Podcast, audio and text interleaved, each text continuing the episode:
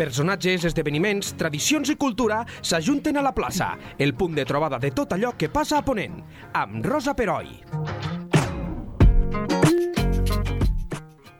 Benvinguts tots i totes a una nova entrevista a Lleida 24. Fa 33 anys que a Lleida es va fundar l'Associació Anticida, una entitat sense ànim de lucre de suport a les persones seropositives i de lluita per la prevenció d'aquesta malaltia. Tenim amb nosaltres el doctor Joan Fibla. És professor i investigador de la Facultat de Medicina de la UDL i des de, des de fa 11 anys presideix l'entitat. Cada 1 de desembre se celebra el Dia Mundial de la Sida. És cert que des de finals dels 80, quan contraure aquesta malaltia era gairebé una sentència de mort, han canviat molt les coses. Es coneix molt millor com funciona el virus del VIH i s'han desenvolupat fàrmacs que per combatre'l amb eficiència. La societat, però, encara té molts prejudicis i cal ser perseverant per combatre els estigmes que l'envolten. Des d'un discret local del carrer Lluís Besa, on s'ubica l'Associació Anticida de Lleida, l'equip del doctor Fible lluita contra l'estigmatització i la ignorància oferint un servei a la ciutadania que bona part encara desconeix. Hola, Joan, i benvingut i moltíssimes gràcies per estar aquí. Gràcies a vosaltres. Eh, Joan, tu fa mm, aproximadament 11 anys que mm -hmm. presideixes l'entitat, però crec que sempre hi has estat vinculat mm, si no des dels seus inicis, des de fa molt de temps. Sí, fa ben bé ja quasi una vintena d'anys estic vinculat. L'entitat, com bé has dit, té ja 32 anys d'existència. 32, De fet, els, el primer any eh, amb, eh, encara no com a, com a associació, sinó com una delegació de la primera associació que es va crear a Catalunya, uh -huh. i ja a partir del 91 com una entitat, diguem-ne, independent, eh, vinculada mm, al territori de, de Ponent com a tal. Aquesta llarga trajectòria, de fet, ha passat durant molts anys eh, com a associació i finalment ara, des de fa uns 4, 4 anys, ja és, eh, ens, hem, ens vam constituir com a fundació. Ah, I per tant, actualment funcionem com a, una, com a la Fundació Anticida de Lleida i que d'alguna manera, com bé deies, eh, al llarg d'aquests 30 i molts anys, doncs les coses han canviat molt. Sí. Val? Per Quan, fortuna. Per fortuna han canviat, han canviat molt, per fortuna han canviat per bé, en aquest sí. sentit. Val? Sí quan l'entitat es va crear l'any 91 com a tal, era una entitat eh, formada bàsicament per atendre a les persones en, el, en la malaltia, sí, bàsicament ja un acompanyament de les persones moltes vegades en el procés de mort, eh? en Clar. aquest sentit era, era una, una atenció molt, molt d'emergència. També en aquells moments, i de fet Eh, molta de la gent que, que es va constituir en l'entitat eren professionals de l'àmbit sanitari que estaven vivint les, la problemàtica associada i també hi havia un rebuig social molt gran, molt gran sí. contra, la mal, contra els malalts i per la malaltia. Tot això va motivar tota una sèrie de gent a, a, a mobilitzar-se. Ha canviat molt, efectivament, hem tingut eh, al llarg de tots aquests anys, mm, podem dir a partir de la, de la, de la darrera meitat del sec, del, dels 90, cap al, sí. entre el 95 i el 2000, comencen a funcionar de forma molt efectiva els tractaments. Els tractaments comencen a permetre controlar la malaltia i això, doncs, òbviament, suposa una, un canvi radical, és a dir, de taxes de mortalitat del 50, 60 i 70% de casos, passem, en qüestió de 4 o 5 anys, ja, diguéssim, el que seria cap al 2000, a taxes de mortalitat que no arribaven ni al 10%. I actualment ens trobem en taxes de mortalitat en el món desenvolupat, i això sí, hem de sí, puntualitzar-ho, exacte, sí. eh, pràcticament despreciables, d'acord? En aquest sentit, continuen havent-hi morts, vull dir, això sí que ho hem de, hem de remarcar. Encara continua havent-hi gent que lamentablement mor per causa del VIH, però en, en absolut en la situació que ens trobàvem eh, eh, en, el, en els anys 90, bàsicament, no? S'ha revertit Ta... molt. És que jo, ara sí, quan sí, parlaves sí. Del, del, dels orígens, jo, jo ho recordo, perquè era jovenota, però no, no tan jovenota, eh? recordo, per exemple, quan es van començar a infectar gent famosa. És a Sí. dir, jo què sé, me'n recordo del Freddie Mercury. Freddie Mercury, mm, sí, Magic el Johnson, Hudson, Ro- Ro- Hudson, exacte. Eh, I clar, es percebia com una sentència de mort, és a dir, ostres, mm, Sí, sí. vam començar a veure el perill de la sida amb aquesta gent, amb les celebrities, però de seguida va començar a vindre per casa nostra i tots coneixem algú Sí, que sí. l'ha contret. De fet, aquesta malaltia, òbviament, és una malaltia mm, tremenda en aquest sentit, però hi ha, hi ha dos factors. Una és mm, la pèrdua de la, de la salut, d'acord? Sí. Però l'altra és el rebuig social que, que s'ha creat o que es va crear no, en el seu moment. Va haver-hi un error molt gran i era assignar aquesta malaltia a determinats, a determinats col·lectius. Sí, cert. De fet, la malaltia va aparèixer eh, l'any 80, eh, eh, cap al 82-83, els primers casos, en l'àmbit de la, de, de, de l'homosexualitat a, a, a Califòrnia, homosexual, sí. col·lectiu homosexual. D'aquí, eh, de fet aquí, en, a Europa i sobretot a Espanya i a Catalunya, la malaltia arriba en el context de la drogadicció, Sí. D'acord? I per tant, tant aquests elements, l'element de la homosexualitat, l'element de la drogadicció, etc., es vinculen d'una forma específica a la malaltia i de tal manera que, i així, eh, eh, així moltíssima gent ho interpretava, era com una mena de càstig, no? Sí, per sí. aquesta mena de Sí. comportament De vida dissoluta, no? Sí, sí, és veritat, Justament. això. Aquest, aquest, element, aquest element va marcar molt al principi i, i encara, encara avui continua sent un element que pesa sobre, sobre el malalt, d'acord? Això ho deveu veure constantment, no? Des de Justament, aquesta és una lluita eh, constant. Tot i que, eh, evidentment, vull dir, suposo que també recordarem no? aquells episodis que es van produir en els col·legis, que un, el nen, quan hi havia un nen infectat, Ah, sí, tots sí. els pares rebutjaven, etc. La desconeixença. Hi havia un, desconeixent, Sí. un desconeixement, un rebuig.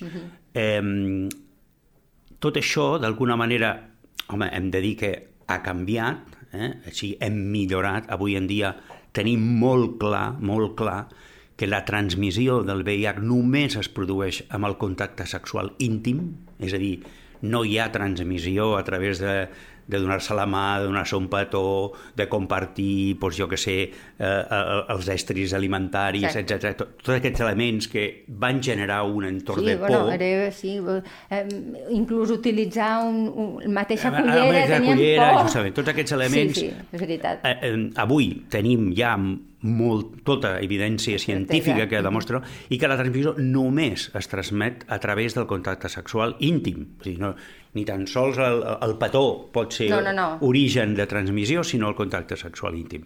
És veritat que aquí a Europa, com he comentat abans, va haver-hi eh, la taxa de transmissió a través de l'intercanvi de xeringues, Sí, esclar, per, en, eh, es va produir i els heroïna en aquella època era... Però clar, vull dir, aquest, aquesta no era la ruta natural del virus. Clar. Nosaltres li vam oferir una, una autopista per entrar en aquest sentit. Per tant, clar, d'alguna manera, aquella por, aquest element que es generava en- en- de, de contagi, no? de, con- eh, això és algo que crec que sí que haurien d'haver superat, i en, i en algun sentit sí que hem superat, d'acord? però, però lamentablement continua havent-hi un element de rebuig. Jo sempre ho dic, la- l'evidència més clara que encara hi ha rebuig social és que la persona infectada no se sent lliure de manifestar la seva condició. O sigui, no pot. no ho diuen, vol. normalment no ho diuen. No vol perquè hi ha una por al rebuig, tant a l'àmbit laboral, en l'àmbit social, etc que es pot generar. I clar, l'error és, és, o sigui, és injust perquè ho és, o sigui, qualsevol no? tipus de, de, Sí, sí. de rebuig o de aquest element és injust, però és que ho és més encara perquè eh, no existeix cap evidència que justifiqui aquest Exacte. rebuig, d'acord? I en aquests moments eh, és, és molt trist que, que, que d'alguna manera la, la societat eh, ha, ha invertit moltíssim per, per, per, per millorar la malaltia, però és incapaç de, eh, de retornar a, La a- a, normalitat, la normalitat no? a les A qui- persones. a qui la pateix. Justament. I aquest és un factor que, que un, una entitat com nosaltres i altres entitats hi estem treballant i volem treballar molt per intentar eh, abolir, si és, si és possible Clar. aquest rebuig que encara continua havent-hi. Que suposo que això passa per una entenc que per una tasca molt profunda de pedagogia no? i Sí, d'informació una- allò gairebé des dels nens. Sí, i, no? ja hi és, ja hi és d'alguna manera aquesta pedagogia, però també d'alguna manera també ens hem de donar eh, eines per combatre aquells casos en què aquest rebuig es produeixi. També, cert. D'acord? Sí, sí, sí, I sí. també hem de ser conscients doncs, que sí, que, que, que el temps és un factor a tenir en compte a l'hora de guanyar aquesta batalla contra el rebuig social. Molt bé. Eh, almenys en el primer món, perquè s'ha Sí. de fer la diferència, la, entenc que la diferència és abismal, no? Allí deu haver contagis constantment. Sí, Eh, en, en, en, el, en el món desenvolupat, sobretot a l'Àfrica, l'Àfrica i el conus sud i la, Sí. la, la part Eh, les taxes d'infecció són, mm, de noves infeccions són molt altes, d'acord? I sobretot a l'inici de la pandèmia va haver-hi unes taxes extraordinàries. Hi ha països en què el, eh, al voltant del 30% de la població està infectada i el més dramàtic és que la població infectada és la població jove. És a dir, és la població pro teòricament productiva. Clar, clar, sí, sí. Per tant, això, això pesa molt. Val a dir que eh, les campanyes a nivell d'ONU-SIDA eh, han tingut efecte, d'acord? Eh, I d'alguna manera s'està eh, frenant les, les taxes de noves infeccions. Però, evidentment, continua sent una, un problema a nivell... En, en aquests països és, un, eh, és, si no el primer, eh, el dels Segur. primers problemes en què existeixen. Al primer, al primer món, al món desenvolupat, això ha canviat radicalment, d'acord? És Sí, a però dir, continua havent-hi contagis, tot i Continua la informació, contagis, sí, que no s'entén. aquí hi ha, és a dir, la, aquesta malaltia té, té una peculiaritat, és a dir, per una banda està la infecció, és a dir, Sí. una persona s'infecta avui i no tindrà cap tipus de sintomatologia especial, potser tindrà una mica de mal de cap o ho confondrà amb una, Grip. amb una grip, sí. Sí. Però el virus hi és, d'acord? I el virus es pot mantenir durant molts anys, sense produir cap tipus d'efecte eh, observable. Aquella persona durant aquest, aquest període, que ja dic, pot durar molts anys, de, de, de, que es diu la, una latència de la, de la infecció, eh, òbviament és, desconeix que està infectat, Clar. per tant pot transmetre la malaltia Clar. a altres persones, però a més a més el seu sistema de defensa s'està s'està mal, malmetent durant aquest procés. I és quan aquest sistema de defensa ja ha quedat molt tocat que apareixen una sèrie de símptomes que són els que identifiquem com la sida, Vale, que són malalties que és, que... que és una infecció per, per una sí. tuberculosi pum, pum, que l'agafa, Sí. que una, una, una infecció bacteriana i acaba amb la persona. Per tant, una cosa és la infecció i l'altra cosa és la sida. Són, són dues coses diferents. Avui en dia, en el primer món, podem dir quasi, jo crec que podem dir, que hem guanyat a la sida. Molt per què? Perquè si una persona s'infecta i inicia un tractament, no arribarà mai a desenvolupar la immunodeficiència que caracteritza la sida. Per tant, aquesta batalla en el primer món podríem dir que quasi, quasi la tenim guanyada. La que no tenim guanyada és la batalla de les noves infeccions. Continua havent-hi continuen havent-hi noves infeccions.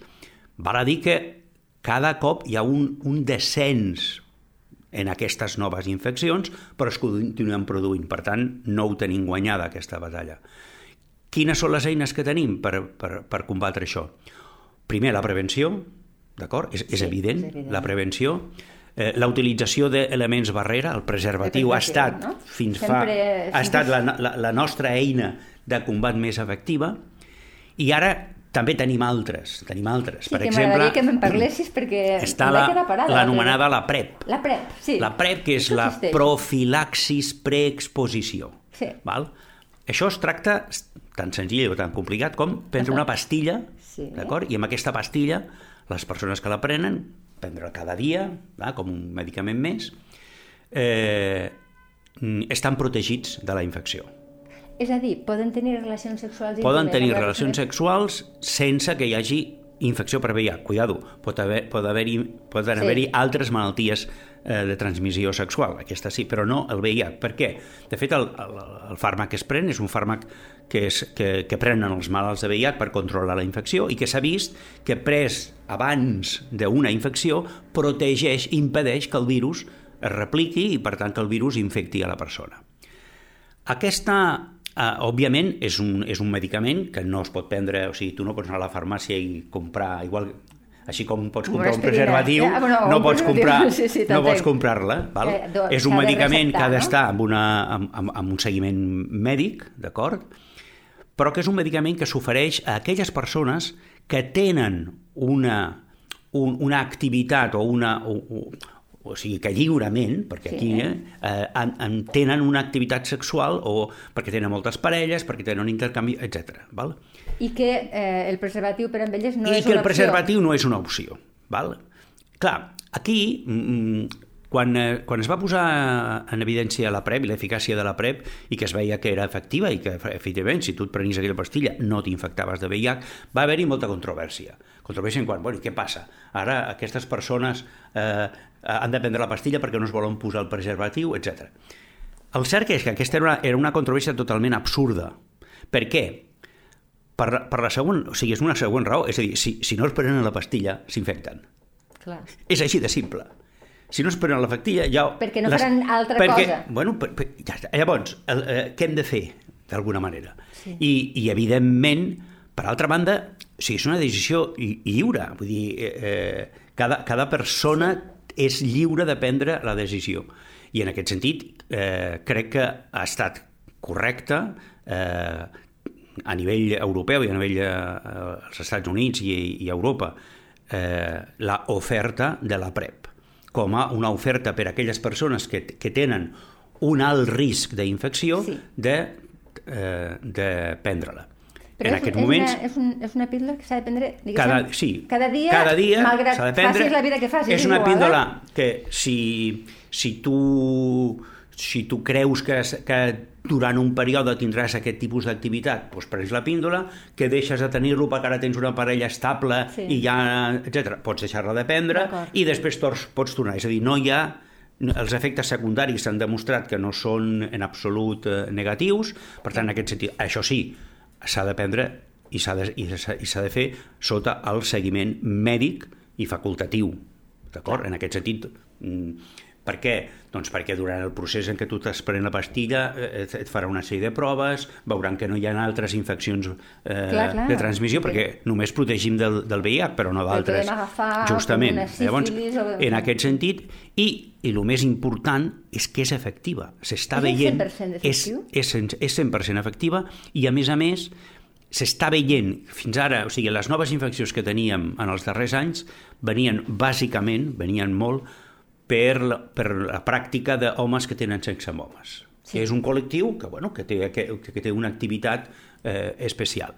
Doncs bé, eh, la PrEP s'ha demostrat que està baixant de forma radical les noves infeccions en aquest, en aquest context. Per tant, no, no, més, no, no més evidència, evident, justament, no clar. podem negar-nos. Per tant, les eines que tenim, a part del preservatiu, també, i és la PrEP, i que, és, que a més a més és que està adreçada a un, a un determinat eh, eh, àmbit en el qual hi ha un alt risc de sí, transmissió, sí, per tant, clar. fantàstic, vull dir, és això, i en aquest sentit, clar, evidentment, hi ha altres eines que també són importants. L'eina de l'educació, l'educació sexual, afectivo-sexual, és importantíssima. No només per evitar malalties, també per al tema de violència de gènere, sí, sí, sí. per al tema de respecte a l'altre... sobre això. O sigui, sí, aquests, sí, elements, aquests, aquests elements, tots ells han de jugar conjuntament i, entre altres, diguem-ne que l'efecte secundari d'una bona educació sexual serà que no hi haurà malalties de transmissió, com és, aquell que diu. No? Exacte. Sí, sí. Crec que eh, el camí està aquí. Hi ha, hi ha també un altre element que és molt esperançador, que és la consecució de la vacuna. Sí, que era una de les preguntes Aquest, d'examen que et volia aquesta, fer. Eh, com, com anem? Sí. Eh, eh, Mira, el tema va? de la vacuna és un tema que, que ha generat molta controvèrsia perquè, evidentment, després de l'experiència de la Covid, en què amb un any i mig hem aconseguit una vacuna, repartir-la al món sencer, dius, però... És increïble. Com és possible? Bé, Bé, el que ha passat amb sí, la Covid... Com que encara estem aquí, sí. no ens en donem compte, però d'aquí no, no. uns anys direm... No, no, és, sí, una és proesa científica. El que ha passat amb la Covid és, és, és, és, és un miracle. Un miracle de la ciència. És, és una cosa sí, sí, sí. extraordinària. Però, cuidado, el que ha passat amb la Covid també és gràcies a tot el que abans s'havia estudiat, entre altres coses, amb el VIH. Val. Si repassem els laboratoris i els científics que han estat treballant en l'àmbit de la Covid i que han tingut resultats, el 90% d'ells són investigadors que estaven treballant amb el VIH.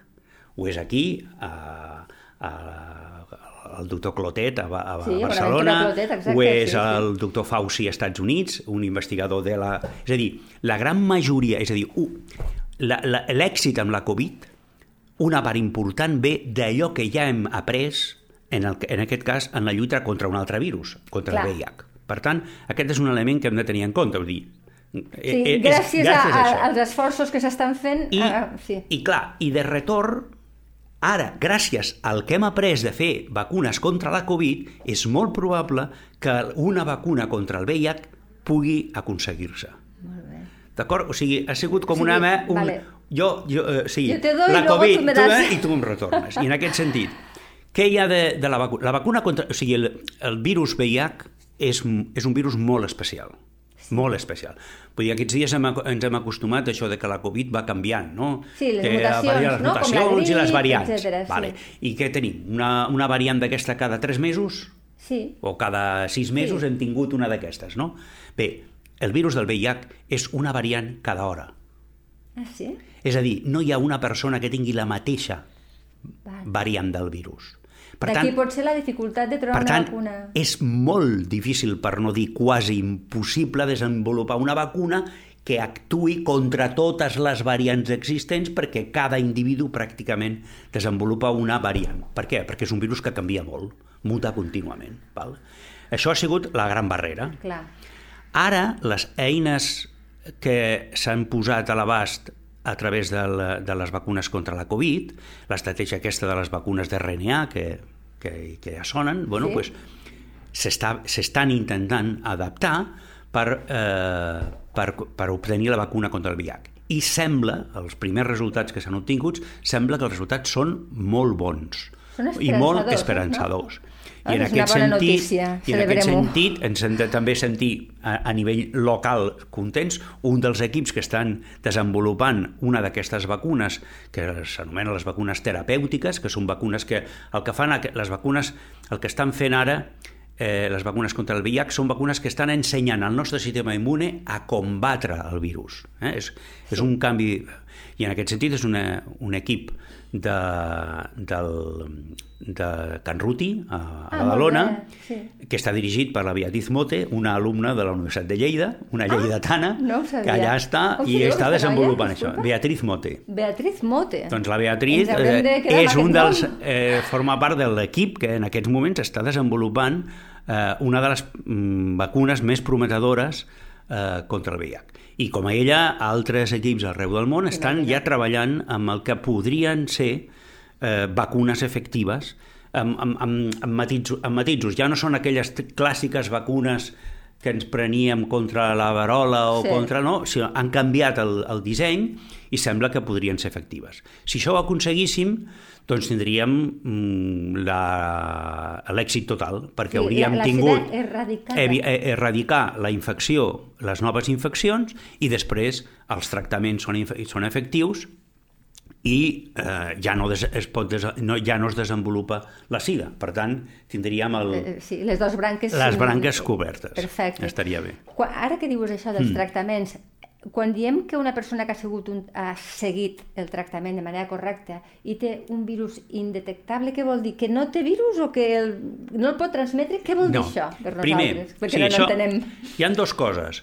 El tractament és tan efectiu, tan efectiu, que una persona quan se'l pren i fa el seguiment correcte del tractament, es diu que la càrrega viral és zero. Això què vol dir? Que quan s'agafa una mostra de sang i es, de, i es busca el virus, no es troba. D'acord. En aquestes circumstàncies, aquesta persona no pot infectar a altra persona perquè no té virus. Encara que ell està, pugui ser, sigui seropositiu, no, no té virus. I això és important perquè, eh, d'alguna manera, fins i tot diria a nivell de l'autoestima de la, de la Exacte. pròpia persona, Sí, sí, sí. Eh, aquesta culpabilitat que d'alguna manera es genera per... Eh? Tant. Doncs eh, la, la realitat és que hem de ser justos. La persona infectada en tractament no pot infectar amb una altra. Per tant, allò que comentàvem abans, aquest rebuig que existia, no, no té per què existir. Exacte. Quin és el problema? El problema és que la indetect indetectabilitat que es produeix és perquè no detectem virus en sang. I aquesta és, és gràcies a que el tractament evita que el virus es repliqui. Sí, Però què passa si es deixa de prendre el el tractament? aquí està. Perquè El deu haver gent que t'ho confia, segurament, Sí. no? Perquè és un tractament per tota la vida. Hi han alguns casos, molt poquets, molt poquets, en el que s'ha pogut deixar de prendre aquest tractament perquè el sistema immune del, de la persona ha sigut capaç de controlar i mantenir el virus quiet. El problema, Curiós. El problema és que això no passa de forma normal, no? I, lo, i, lo, i lo que succeeix si es deixa de prendre el tractament és que torna a reaparèixer el virus. Per què? Perquè aquest virus, quan infecta una persona, o sigui, infecta un tipus especial de cèl·lules, que són les cèl·lules de defensa. Val? Sí. Eh, quan nosaltres ens infectem de qualsevol bacteri o de qualsevol... de Llavors també fem una sèrie de cèl·lules de defensa que saben com atacar a aquest virus. I què fem amb aquestes cèl·lules que saben atacar el virus de la varola o el virus o, o, o jo què sé, qualsevol altre agent que ens hagi infectat? Aquestes cèl·lules les agafem i les guardem. Ens les guardem en un raconet, que no sabem on és, vale? Amb un, que ni, ni nosaltres sabem on és, diguéssim, i allà estan, perquè quan torni a aparèixer aquest agent infecciós, elles tornen a sortir i reaccionen. Doncs bé, on es fica el VIH? En aquestes cèl·lules. Ah, El virus, quan infecta a les cèl·lules, infecta a totes les cèl·lules de Sí, defensa. sí. Entre elles, aquelles cèl·lules que s'amagaran en un lloc, un lloc secret per reaccionar quan... I clar, aquestes cèl·lules, el tractament no les pot, no les pot eh, eh, trobar. Per tant, elles, aquells cèl·lules hi són. En el moment que desapareix el tractament, aquestes cèl·lules poden tornar a aparèixer. I aquesta és la, aquest és el problema, que el gran problema. que d'alguna manera una de les estra... o sigui, l'estratègia consisteix, o una de les estratègies per combatre, és fer sortir aquestes cèl·lules per eliminar-les. Exacte. Efectivament. Sí, sí. Perquè una pregunta que se m'acaba d'acudir. Si hi ha uns... Després d'un tractament i ha anat bé, però pel que sigui la persona l'ha deixat de prendre i torna a manifestar símptomes, és més complicat després... És més complicat, sí.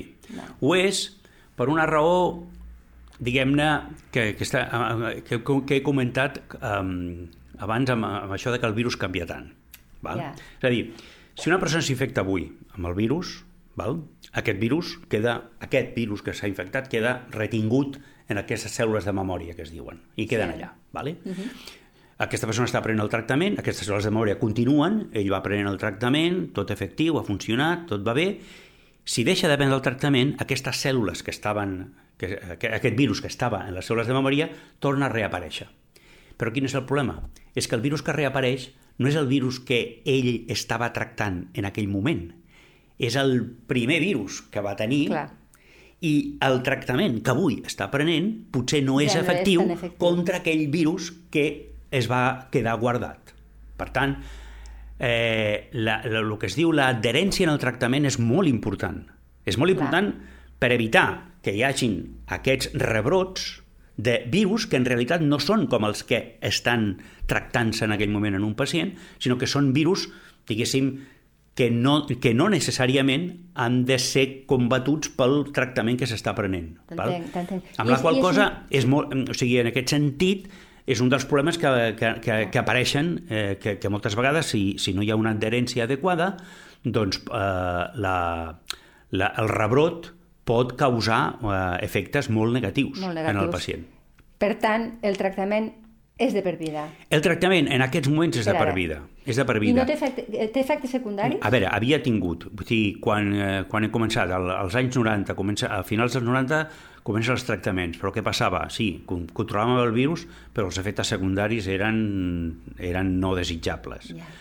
Això ha anat canviant, val? ha anat canviant, a mitjans del 2000 comencen a haver-hi tractaments que ja baixen de forma radical els efectes secundaris i pràcticament en aquests moments els efectes secundaris derivats dels tractaments actuals són minsos, d'acord? És a dir... Si pots fer una vida normal, tens... plena. Una... I fins i tot, mm, quan, ben, quan es van començar els tractaments, el nombre de pastilles que s'havien de prendre al dia eren Sí, un nombre... re- recordo que n'hi havia moltíssimes. Moltes cada pastilles. Dia, sí. Justament ara, en alguns casos, el disseny del tractament és una pastilla que ho integra tot. Per tant, en aquest sentit, s'ha millorat moltíssim en la qualitat de vida i, de fet, en aquests moments els tractaments efectius eh, ho són i els efectes secundaris són mm, molt, molt despre... o sigui, són, són Poden tolerar perfectament. Perfectament. I la persona pot fer una vida absolutament normal. Fins amb i la qual- tot s'estan desenvolupant estratègies de tractament en la qual, aquesta és una de les que s'està fent, per exemple, a Can Ruti, en la qual la persona, millor, amb, amb una injecció de, durant cada, cada sis mesos podrà mantenir eh, les dosis de tractament, etc. O sigui, Ah, s'estan millorant... per més comoditat, I, justament, més- sí. independentment del, del desenvolupament de la, de la vacuna Clar. com a tal, també s'estan fent estratègies per millorar el que seria el tractament actual, no? que ja és efectiu, però que evitar, doncs, jo què sé, si en lloc de prendre la pastilla cada dia, tu t'has de prendre una en cada tres mesos, Clar, és doncs, molt més còmode doncs molt més pel còmode pacient, i la capacitat, i justament, la qualitat de vida millora significativament. M'ha sorprès molt Hmm. que, em, di, que em diguessis, no, no, no, no em pensava eh, que, pas, que encara passés, que la gent tingués prevenció a dir-ho. És a dir, Sí. eh, en algun, potser en alguns, en alguns col·lectius, però en general, No. avui en dia... És, mm, No, no, no, continua sent un problema. O sigui, però, està, però estàs eh, socialment distingit o, o no? O és en general que la gent ens, ens fa vergonya, diguéssim, dir, dir mira, doncs Mm, bueno, no, no, és, no és vergonya, o sigui, fa por. O por, por, Fa sí. por per, per, El rebuig, o per el rebuig que es pugui generar al, en l'entorn, en l'entorn eh, fins i tot d'amics, etc i després també en l'àmbit professional. Perquè, En perquè pot l'àmbit haver professional encara. represàlies, no? És Poden haver-hi, És justament. com quan una, va, Sí, sí, sí, una dona jove no diu que està embarassada. Eh, sí, sí. En Uf. aquest sentit és, una, és és, una encara que- un problema greu eh, en el qual mm, nosaltres com a entitat estem eh, lluitant perquè això, sobretot en l'àmbit eh, laboral, això és inadmissible, d'acord? Totalment inadmissible i totalment injustificable. No existe. És a dir, Clar, en aquests moments, en aquests moments una persona eh, infectada que estigui en tractament pot desenvolupar qualsevol activitat professional, de la que sigui. No hi ha cap límit, cap ni una. I pot emmalaltir com pot I emmalaltir pot emmalaltir que quan no qualsevol és altra. Justament. Ni, ni tindrà més baixes, ni tindrà en absolut. D'acord? En aquest A més, sentit, no existeixen, justament. És- vale? és un prejudici és que un de prejudici. Mm. que s'ha fixat en la societat per com va arribar la malaltia als anys 80, Clar. d'acord? Va marcar, vull dir que que d'alguna manera fort, encara continuem, quan, quan parlem de la sida, quan, quan parlem del VIH, encara tenim en mente la imatge aquella de la pel·lícula Filadèlfia, no? Ostres, sí. D'aquella... Que jo, jo em va Bé, un, el cos se'm va quedar... aquella, va, aquella pel·lícula doncs, va ser important en aquells moments perquè va posar de manifest una Tom situació Hanks, injusta, sí. etc. però també ha fet mal, d'alguna manera, Clar, clar, perquè, perquè- ha deixat en, en la retina de, de la gent, tota ha deixat una imatge que ja no és, en absolut, no és aquesta, la imatge de la persona infectada. Dir, eh, la imatge de la persona infectada és la imatge d'una persona normal i Sí. corrent del carrer, perquè Que pot ser no hi ha, de nosaltres, no hi ha no- cap, és que no hi ha cap element, no hi ha cap element Entenc. que actualment distingeixi una persona infectada d'una altra perquè, afortunadament, els tractaments són efectius, fortuna, evident, la sí, persona sí. pot desenvolupar una vida plena, etc. Molt bé, mm, deixem-ho clar això perquè suposo que és una Sí, de sí, les sí. lluites Una de que les teniu lluites amb les que... i que sí. han de costar molt perquè quan parlem de prejudicis ja hi som, o sigui, costa Sí, molt, sí, està costa molt... molt. El Costa nostre molt ADN, per, perdoni doctor, que parli així, però és una mica no, per no, no. entendre-ho. Sí, sí, sí. Sí, sí, la por, la por és, és un element defensiu, d'alguna manera, però Sí, sí, hem de lluitar perquè ara- no, no hi ha raó per tenir por en aquest context. Molt bé. Eh, ja acabem, però Mhm. fem, a veure, per exemple, si jo he tingut una conducta de risc, no? és allò, bueno, passen aquestes coses, i per, per, perquè sóc una persona responsable, perquè en deu haver que no ho fan, em, Mhm. vull, em vull anar a fer la prova per a veure si he contret la malaltia. Què he de fer? On vaig? Mira, hi ha diverses opcions. no? Entre d'altres, o sigui, les opcions que ofereix el sistema de salut i és anar al CAP, i al CAP et faran la prova, Sí. d'acord? Això ja que sense cap problema. Que, que la prova ja, ja és una punxadeta. És una oblidem, punxadeta, sí. Oblidem les extraccions de sang Pots anar a la farmàcia i comprar el Ah. test, també te l'ofereixen. Com la de la Covid. Perdoneu, perdona, eh, però- sí, sí, és una cosa similar, val? O pots anar a una entitat com nosaltres, a on també lliurement i sense cap cost de cap tipus, doncs eh, eh, es farà la prova. L'avantatge d'alguna manera que té eh, venir una entitat com la nostra és que nosaltres, a, part de fer la prova, oferíem, oferíem un acompanyament en aquell Clar, procés. perquè imagina't que un surt positiu Justament. eh, Ah, o sigui, psicològicament ha de ser dur. d'alguna manera és, és encara un problema, d'acord? Clar. I suposa una càrrega emotiva i, i, i moral important. En aquest sentit, nosaltres i el nostre equip de gent és una gent preparada que donarà un suport emocional en aquell moment, acompanyarà, eh, facilitarem la connexió amb el sistema de salut, amb el qual tenim ja una, una ruta de contactes, anirà directament a l'atenció del metge a l'hospital i entrarà en el el sistema. Justament. per tant, és- és una en aquest seguretat. sentit, hi ha una cosa, i tu has dit, ho, ho has comentat abans, és a dir, mm, això d'infectar-se pel VIH no és com infectar-se de la grip o tal, que no ho saps, ¿vale? Vas per allí, Clar. o de la Covid, que tampoc ho saps. No. Lo del VIH No. ho saps. Sí, si Sí. has tingut hi una una conducta...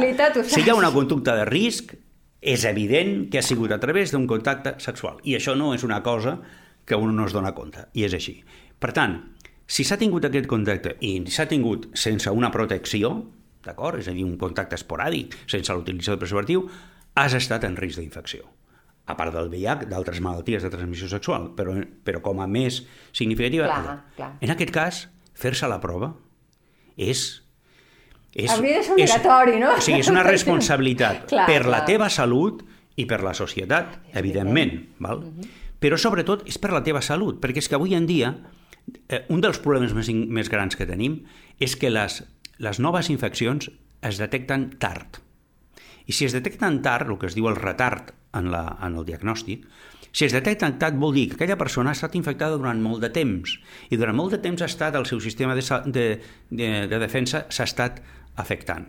Per tant, llavors poden aparèixer problemes derivats ja no ja de la infecció, sinó del temps que ell ha Clar. estat infectat.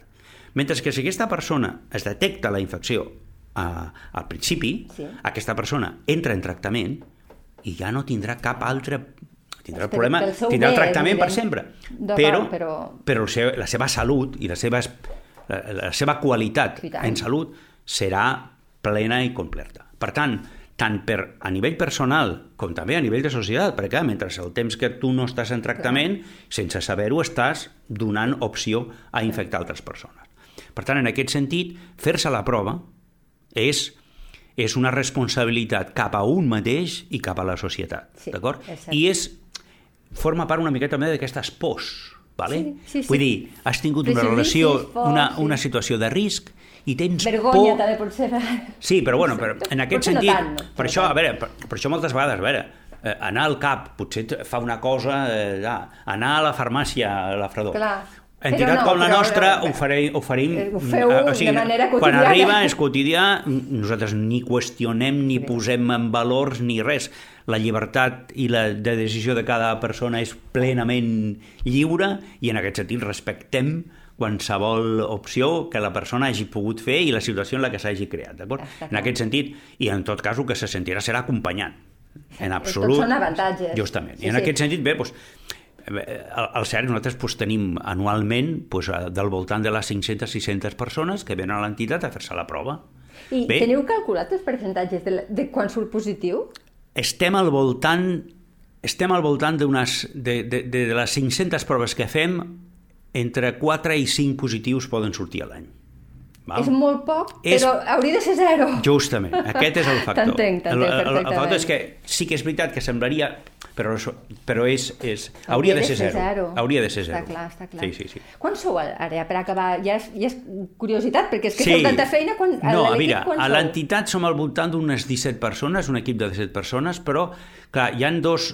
La, nosaltres desenvolupem dos, dos, uh, dos, dos tasques, d'alguna manera.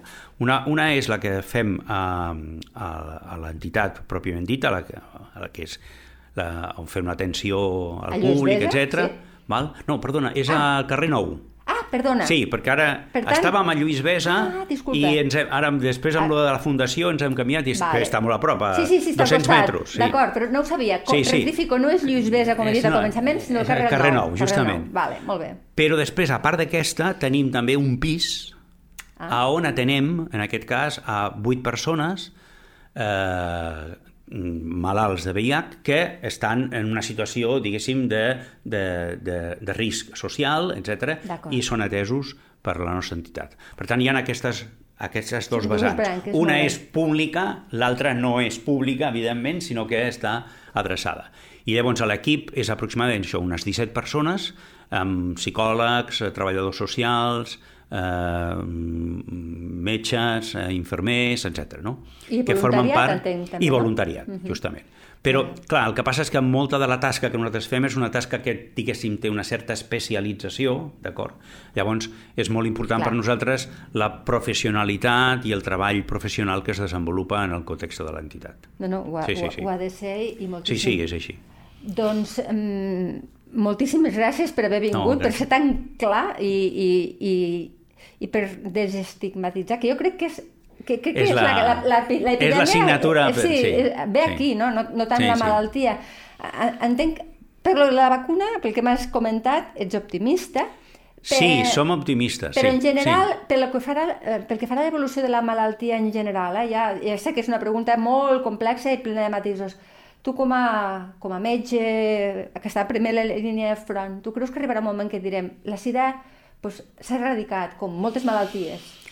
És possible, és possible que en un període de temps, diguem-ne, relativament curt, a dir, encara que, el, pugue- que ho puguem veure nosaltres, Oh, tant de bo, tant de diu, bo. Sí, sí. Eh, puguem, eh, puguem dir això, que hem erradicat la malaltia. O sigui, tu ho Mm, veus mm, probable que pugui passar. El problema és que és molt diferent el, el, el context del, del primer món Sí.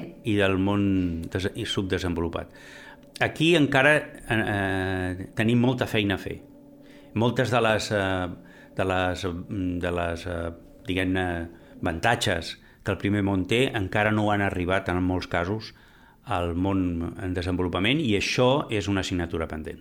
Una altra de les grans injustícies del També, nostre món, eh, en general. sol passar. Doncs, Joan, eh, de veritat, eh, un plaer i, i torna quan vulguis. Molt bé, gràcies a vosaltres. La plaça, amb Rosa Peroi. Cada dos dilluns a lleida24.cat.